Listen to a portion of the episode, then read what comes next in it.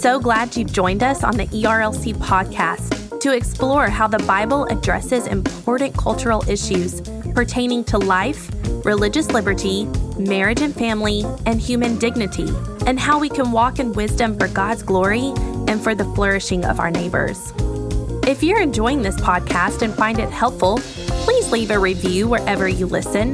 This will help more people find and benefit from what we're learning together. We are grateful for the time you take to join us for these conversations.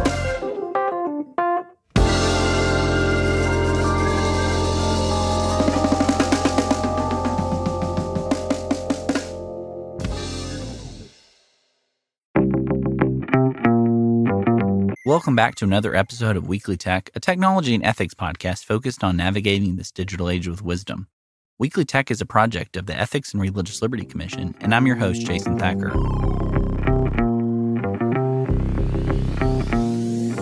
As always, alongside this podcast, we also have the Weekly Tech newsletter that you can sign up to receive each Monday morning, which is designed to help you think deeply about the pressing technology issues of the day and also to stay up to date on the latest technology news. You can subscribe now at jasonthacker.com slash weeklytech. In this episode, I'm joined by my friend Dr. Kutter Callaway, who's an associate professor of theology and culture at Fuller Theological Seminary. He also serves as the co director of Reel Spirituality, and we talk about his work on technology, film, and culture. Dr. Calloway has been actively engaging writing and speaking on the interaction between theology and culture, particularly film, television, and online media, in both academic and popular forums. He's also served on the steering committee for the Brehm Center's Church and Contemporary Culture Initiative since 2011. And now let's join our conversation. Well, Dr. Callaway, thank you so much for joining us here on Weekly Tech. As we get started, can you tell us a little bit about your background and kind of your interest in theology and culture? Well, first off, thanks for having me. Pleasure to be here. And I've got a background in pastoral ministry. I'm a ordained in the womb uh, Southern Baptist preacher and uh, helped plant churches in college. And after that, uh, that really we were um, engaged in uh, interacting with sort of emerging adults at the time. And this is, you know, 20 years ago. And so it was a bunch of Gen Xers. And we were frustrated, I think, with institutional forms of religion, but we passionately loved Jesus and coffee and rock and roll. mm-hmm. And so if you put those in a blender and imagine what a church might be, that's that's kind of what we were doing.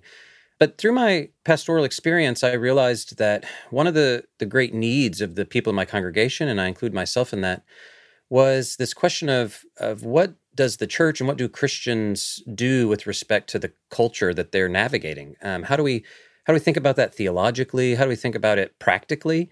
Um, and so, most of the uh, conversations, most of the concerns, um, m- most of the the creative possibilities, all had something to do with that kind of interface. And so um, most of my then academic trajectory came out of those questions that were born within that kind of ministry cauldron, right? That um, you know you can't technology, for example, when you when you meet a couple um, in a in a NICU after um, you know they've they've lost one child as a twin to premature uh, birth and and has died. The other twin is on life support and has machines all up in them, and they're asking end of life questions or how you know. These are all um, profoundly and deeply theological questions, um, and at the same time are only presented because of modern technology and culture, right? That that we even have that as an option to consider. And so um, I thought very foolishly that if I learned more, um, I might be more competent. Um, and so I pursued a, a degree. My first uh, PhD was in theology and culture, so it was a systematics and cultural studies degree. Um, and then I'm about to be done with a, a degree in, in psychological science, um, where I'm I'm kind of taking a turn at, at trying to design empirical studies investigating some of the stuff, the way that culture and media and technology um, affect us, uh, both as Christians and then uh, more broadly. And so, again, it all goes back to my initial calling to the church and the questions we're asking there. And from that point, just thought uh, there's no way for me to get around this this uh, question of how does culture um, interact with us as Christians in the church. I really love that because you take these very practical concerns that your people have, um, that you even have these big questions, and you seek to apply Scripture and kind of a, a Christian worldview to understanding these things, so that uh, we can be better equipped to engage the culture around us. And I know one of the things that I really appreciate about your work is how you've written extensively on media and the way that media shapes us as a people. Why do you think that digital media, especially, I know one of your interests is in film and music. Why do you think digital media has such a profound effect on us as human beings? It can sway our emotions, it can uh, change how we view and think about the world around us. Why do you think that is? Well, I mean, that's a big question. there's there's probably a couple of things. I mean, one, if you look at most of the media we consume, um, it is uh, still at, at, the current moment. Um, you know, a lot of people talk about sort of user generated media. You know, you have all these things where the users are producing content that then we share and stuff. But most of the statistics show that that the bulk of the media we consume is still produced by these sort of high level uh, industries, the stu- the film studios, the TV studios, et cetera. Um, and then some some smaller ones, so YouTube and whatnot. Even the YouTube stuff um, is most of it is consumed by you know major corporations and stuff, um, or produced by major corporations. And I take that to mean most of that is actually very narrative based. Um, it's it's uh, a kind of media that lends coherence to an otherwise uh, seemingly random and chaotic world. Um, and right now, because of of the the way that the fabric of at least Western society has emerged over the last couple decades, um, there's a great amount of disintegration um, in society. And and what media does, and this is uh, sort of a side answer to your question is, if you get caught up in a certain kind of silo of media, especially, what it's doing is functioning in a way that in the past religious communities functioned. Um, and that is, we're sharing these stories that lend coherence to the chaos of our lives. And, and I think that's what most media is doing. It's leveraging that power of storytelling, of narrative, of imagination, um, in, in the way that, in the best sense of the term, um, the Bible once did, right? Where we would gather together and tell these stories. That, that, that's a form of media um, that Christians have long used that is very compelling. Um, and so, in a in a way, digital media now is functioning, I think, in a very similar capacity. Story I use it's a little dated. I need to get an updated one, but um, you know, Finding Nemo. Within the first year of its release, and this was even before you know streaming platforms and everything else. Within the first year of its release, 65% of the American population had seen that movie. Wow. I don't think you could pick any other piece of of of anything, uh, a book, a film, uh, uh, and anything, and say 65% of the population had encountered that narrative. Um, and and I would now include the Bible in that tragically. And so to me, it really is is one of the reasons that that media is so profoundly impactful. Now, the second part of the question is a reflection of really the last 10 years of the way specifically sort of web 2.0 and social media have shifted the landscape and that is that that the media landscape now um, is is delivered to us and generated, and the architecture of it at a very basic level is designed to manipulate us. mm. It's it's designed to give us uh, kinds of media and kinds of interactions that do exactly what you're describing. That they um, they cause us to behave in ways um, that that are uh, you know, at the, the, the whim and whimsy of um, the organizations and corporations that um, want us to do something, usually to buy something. Um, and so that's all very intentional um, and is rooted in sort of like base level human psychology. Um, but that is the other reason I think right now why digital media is so pervasive um, and in, in some cases destructive, right? Um, so there's both the here's the narrative side of things that's a, I think a good, um, and the other side is the oh that that opens you up to uh, some some manipulation. Yeah, I know one of the things. So I'm really glad that you brought up Finding Nemo of all movies because um, my wife's name is Dory, and oh, so when it. her she taught elementary school for a number of years, and when her kids found out that her first name was Dory, they just continually called like acted like she was Dory the fish from Finding Nemo. Um, but the kids got a kick out of it; they loved it. swimming. But When you talk about film and kind of the way that film shapes us and even kind of challenges us and pushes us to pursue truth as a society, how do you see Christianity intersecting with this film culture? I know you've done a lot of work on this uh, there at Fuller, kind of building out some of these um, engagement with film culture. But how do you think films help us to kind of pursue truth as a society and helps the, that narrative kind of shaping focus? You know, the sort of big theological framing of it that if you don't start with this sort of framing, um, I don't think you can get to the same answer that I'm going to try to give you. The the larger sort of as we locate something like a, a, a Pixar movie within this larger theological framework, um, I start from kind of the biblical wisdom tradition. And, and Jesus rooted himself in this tradition in terms of the way he told parables and the way he, you know, he would look out at um, the land and say, what what can we discern by the way a farmer plants seeds? What what can we discern by the way, you know, flowers grow and uh, a woman bakes bread? You know, these sort of things. Um, that's him uh, in, embracing this this wisdom tradition that goes back to Psalms, Proverbs, Ecclesiastes, um, even some of the prophetic literature. And and what you see in there really is this endorsement um, of creation as revelatory, right? Um, so, so in other words, uh, by engaging and exploring the world that God created, we can know something about God. Now, is that necessarily illuminated by the, the Holy Spirit? Absolutely. That the Holy Spirit is there, involved in our ability to, to know what's going on, discern, you know, good from evil, etc. But there's this base level where God said, I, I created the world and it is good, right? And so I would go, there are kinds of wisdom that filmmakers and artists and storytellers are stumbling upon um, that are that we could say are good um, again with certain criteria of discernment that we need to, to have going in but um, but these are good things that God has made and a, and a Finding Nemo is one of those like the tragedy of of losing a wife and children um, and then following your child as a single dad you know through the travails of of life um, I mean, that man, just that opening scene of that movie gets me every time because there is a, a, deep and profound wisdom that I think God looks at and says, that's that's true, right? Like that's true about life. And so as Christians, we can go into it uh, instead of being saying, I'm worried what this media might do to me. I'm worried how it might pervert me or distort my understanding of truth um, if we're sort of empowered by by the spirit um, we can go hey i'm i can confidently walk into this film this story this narrative and i can seek to discern the ways that that god is present and active there and if you start from that point it sort of shifts the the paradigm in terms of how you're engaging and positioning yourself towards something like a narrative and and that's generally speaking how um, I tend to think about things like film and whatnot.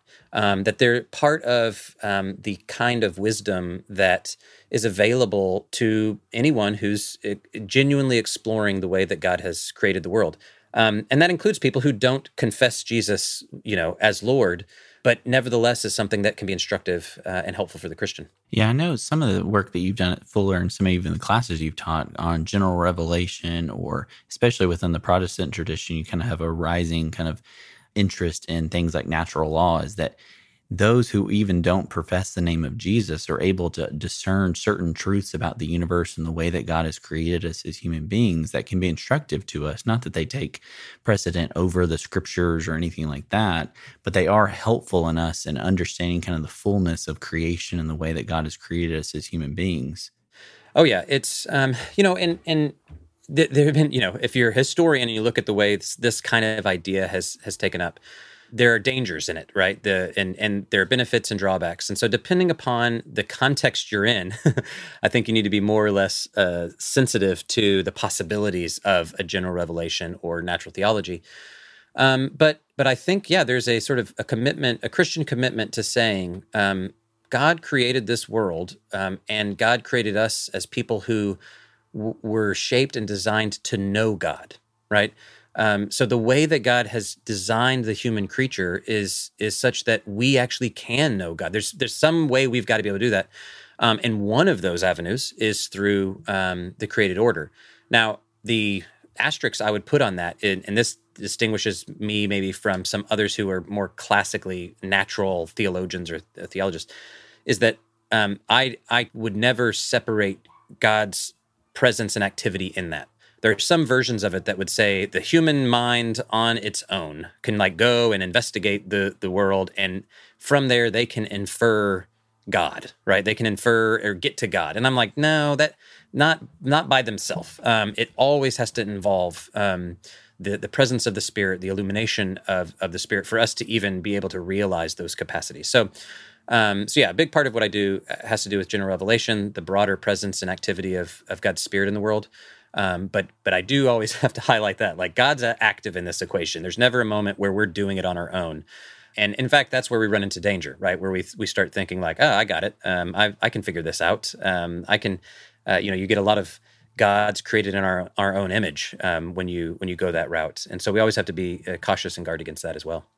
Yeah, and one of the things that, especially in that conversation, that I think is really important as an inerrantist, is one who believes the infallible Word of God, is that what we see in creation or what we see in kind of the natural law isn't going to contradict what God has clearly spoken to us in special revelation. I think that's really important when we have these conversations is not that we're receiving a new truth, but we're understanding maybe the gravity or the fullness of what God has already been revealing to us in the person and work of Jesus Christ.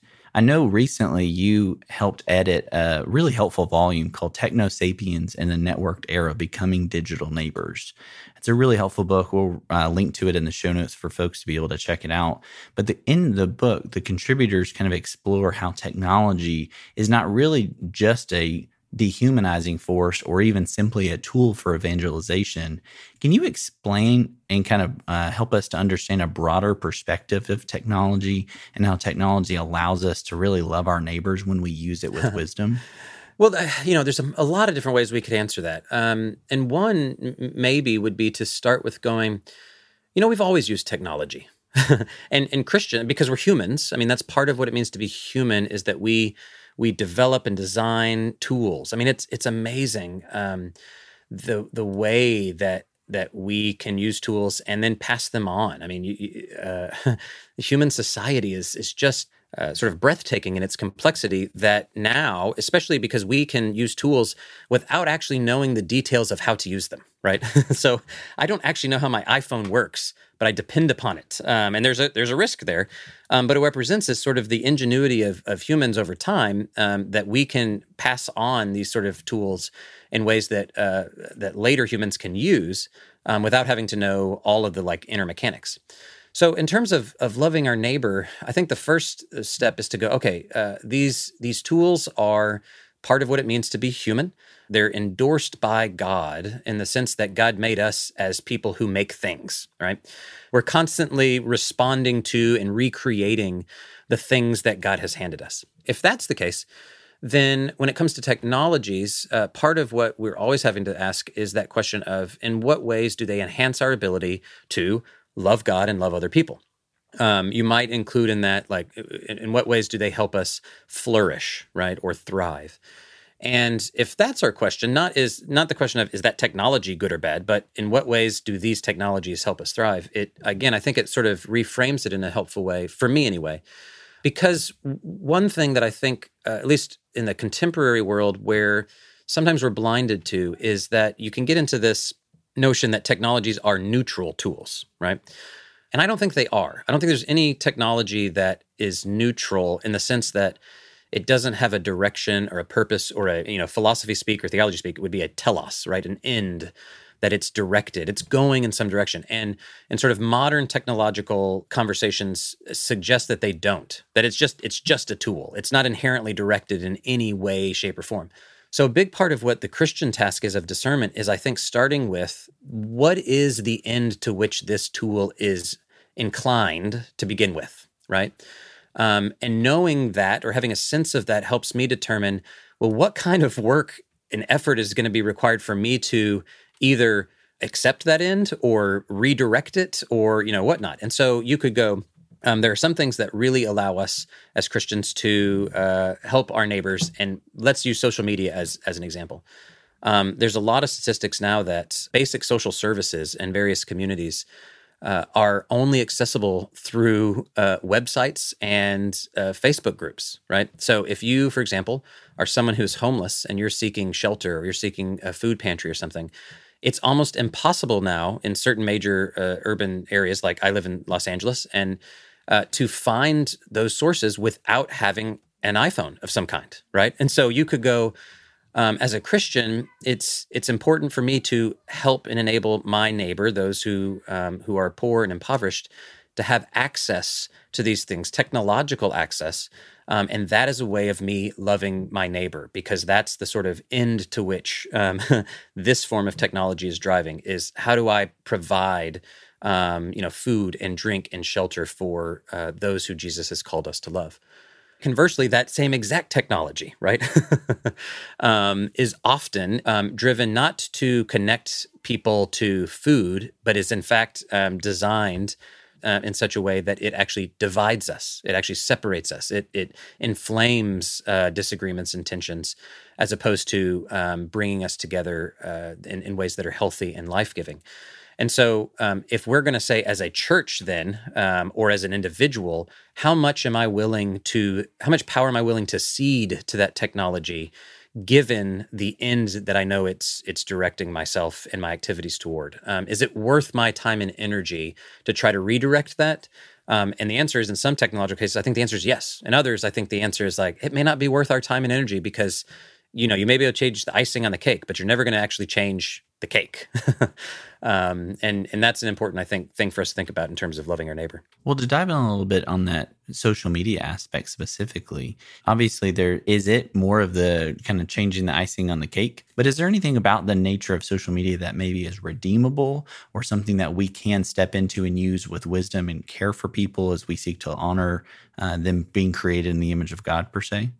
Um, yes, I mean you you could say um, there are various great benefits to social media uh, on the very basic level of keeping track with friends, being able to remember people's birthdays, assuming they've put the right birthday uh, in their profile, you know, uh, keeping up uh, with family members, you know, and having sort of that that network um, and that community. I think there's a lot of really interesting possibilities uh, there that are that are real and are tangible. You know, you see all of the um, globally uh, revolutions um, out there that uh, against sort of authoritarian dictatorial governments that would not have been possible without the organizing capabilities of social media right? I mean that's this is just a, a, a really interesting phenomenon.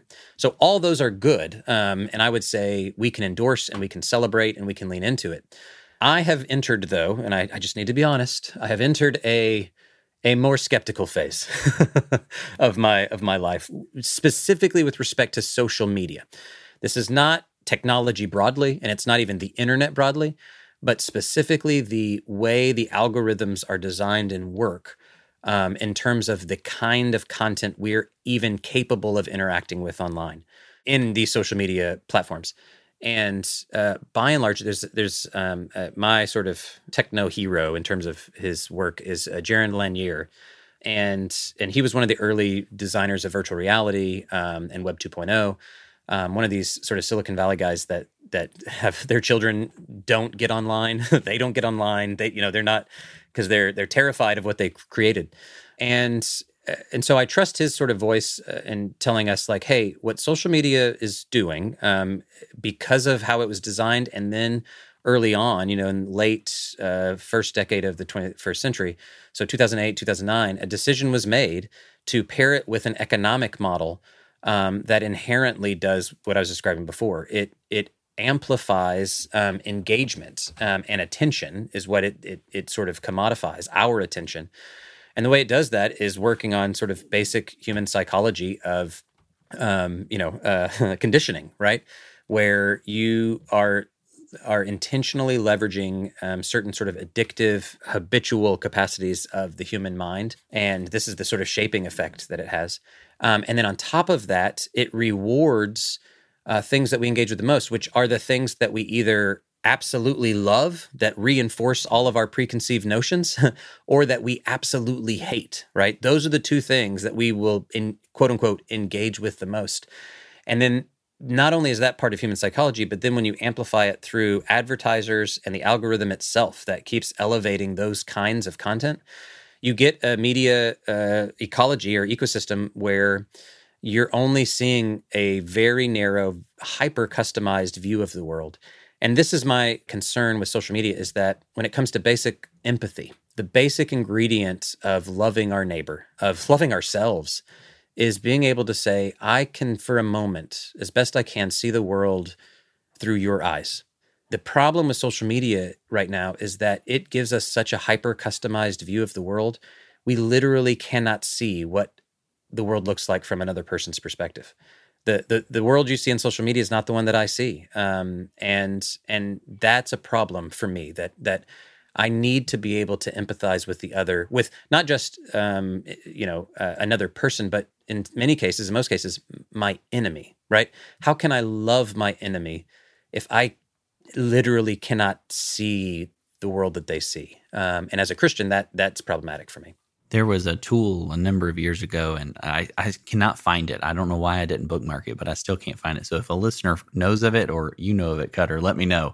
Um, but it was a tool that you could go online and you could click like a predetermined like stereotype like a, a, conservative or a liberal or someone who lives in the northeast or in the south and you would click on it and it would show you twitter what twitter looks like for them um, and it, I, they had some kind of understanding of the way the algorithm works and the content that was prioritized, but it would give kind of a, it was overly stereotypical, but it did help us to see the world as other people see it on social media because I think it's tempting for most of us to think, well, I open Twitter and I see the things of the people I follow, you see the things of people you follow. But it's not even that simple as Mm-mm. I don't even see things that people share in real time anymore because of the way the algorithm is prioritizing certain pieces of content. But then it's also you might like, or you might also like this, or you've shared this before type of thing. So it is that hyper customization that it, I think you wisely say it helps, it keeps us from seeing our neighbor and loving them as they are because we're seeing the world in kind of our own kind of personally curated environment, which I think is a really, really helpful way to think about it. So, one of the things I want to do as we kind of round out our time together is ask two questions. One, how does Christianity help us to understand and navigate at times what feels like a very chaotic culture? Hmm. Uh, we live in a society that's constantly changing. There's all these pressures. There's, you know, doom and gloom kind of everywhere we see on social media. What is Christianity as a worldview and an understanding of the world? How does it help us to navigate these things in like a calm and peaceful and hopeful tone rather than yeah. the chaos and kind of doomsday that we often see in social media? That's a good question. And, you know, I, I'll, maybe I'll say two thoughts. I think number one, I've been uh, reconvinced. I mean, it's not like I didn't think it uh, for a while, but I've been like, oh, this is even more important than I thought. Um, part of the reason I'm I'm pursuing a, a, degree in sort of empirical research is I think the Christian is an empiricist. what I mean by that is um, that that Paul says if Jesus didn't rise from the dead, we're a bunch of idiots. we are the greatest of idiots.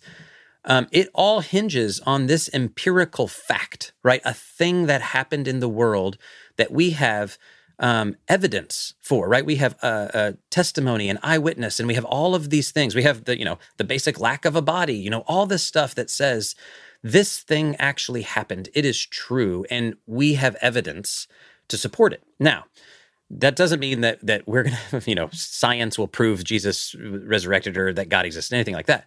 But what it what i take that to mean is it's very important for christians to say we if anything need to be people who pursue truth in a post-truth world right? So right now what that even means is is complicated but but it doesn't let us off the hook. We don't we we aren't at the liberty to say um, no longer am i pursuing truth and not just truth but evidence based truth. So when people in a sort of fractured society, and I know this is hard right now, um, what is difficult to discern is what even is true or not right now. And this is where I go back to there are certain things where we can go, the Christian needs to advocate for and uh, pursue sort of shared evidence that we have. And we need to vet things in terms of, okay, I have this one witness, but I need to bring in another one. I mean, these are all sort of very basic biblical terms of like, well, you don't just trust one person's perspective. You need to get a couple. Go pull in another person and another person. These sort of things. Um, if if the evidence is in question. Um, and I think that commitment now it doesn't it solve all the problems, um, but I think that basic commitment to um, if we are going to make claims, if we are going to uh, move forward in some sort of action, it needs to be rigorously vetted by a community of wise discerners who are actually looking at the evidence that we all can see before us and then interpreting. You know, none of us can see clearly or perfectly. We all see through glass darkly. That's very true. Um, but but we have to find a way to say there's some sort of common reality out there to which we're responding. Um, and and the Christian of anybody right now in society is the one who should be advocating for that. Okay, so that's the sort of evidence side. The other side, I think, has been really convicting to me. This this last month, I've been reading uh, Martin Luther King Jr.'s uh, sermons and his uh, Strength to Love, and I tell my wife I'm a realist and she's an optimist. Um, she tells me I'm a pessimist. Uh, mm-hmm. but I think um, I was I was pretty convicted by a sermon of his because I, I go someone like MLK has no reason to be hopeful or optimistic outside of his Christian faith. You remove that from him, and, and in fact, um, most histories of right now, contemporary sort of narratives about MLK will either do one of two things. They either scrub the Christian from him and see him only as sort of like a social, uh, a minded person, or they scrub the social uh, uh, commitments from him and treat him only as like a nice preacher, right? but he was always both. And um, in his sermon, "A Knock at Midnight," I'll just read you this because I, I, it's I highlighted it and said, "Man, that's really convicting to me." He says, "Midnight is a confusing hour when it's difficult to be faithful." Right? These are the confusing times that we live in. He says, "The most inspiring word that the church may speak is that no midnight long remains."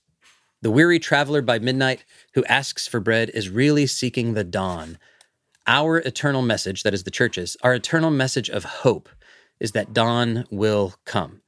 Um, and I'm just like, whoa, that is that is con- convicting for me is to go when we look at a landscape right now as Christians that seems very muddled, that seems very dark. We can easily point out to all sorts of just horrific stuff. I mean, this year has just been a doozy of a year, and yet hope is not optional for the Christian because we profess a God who is good and just.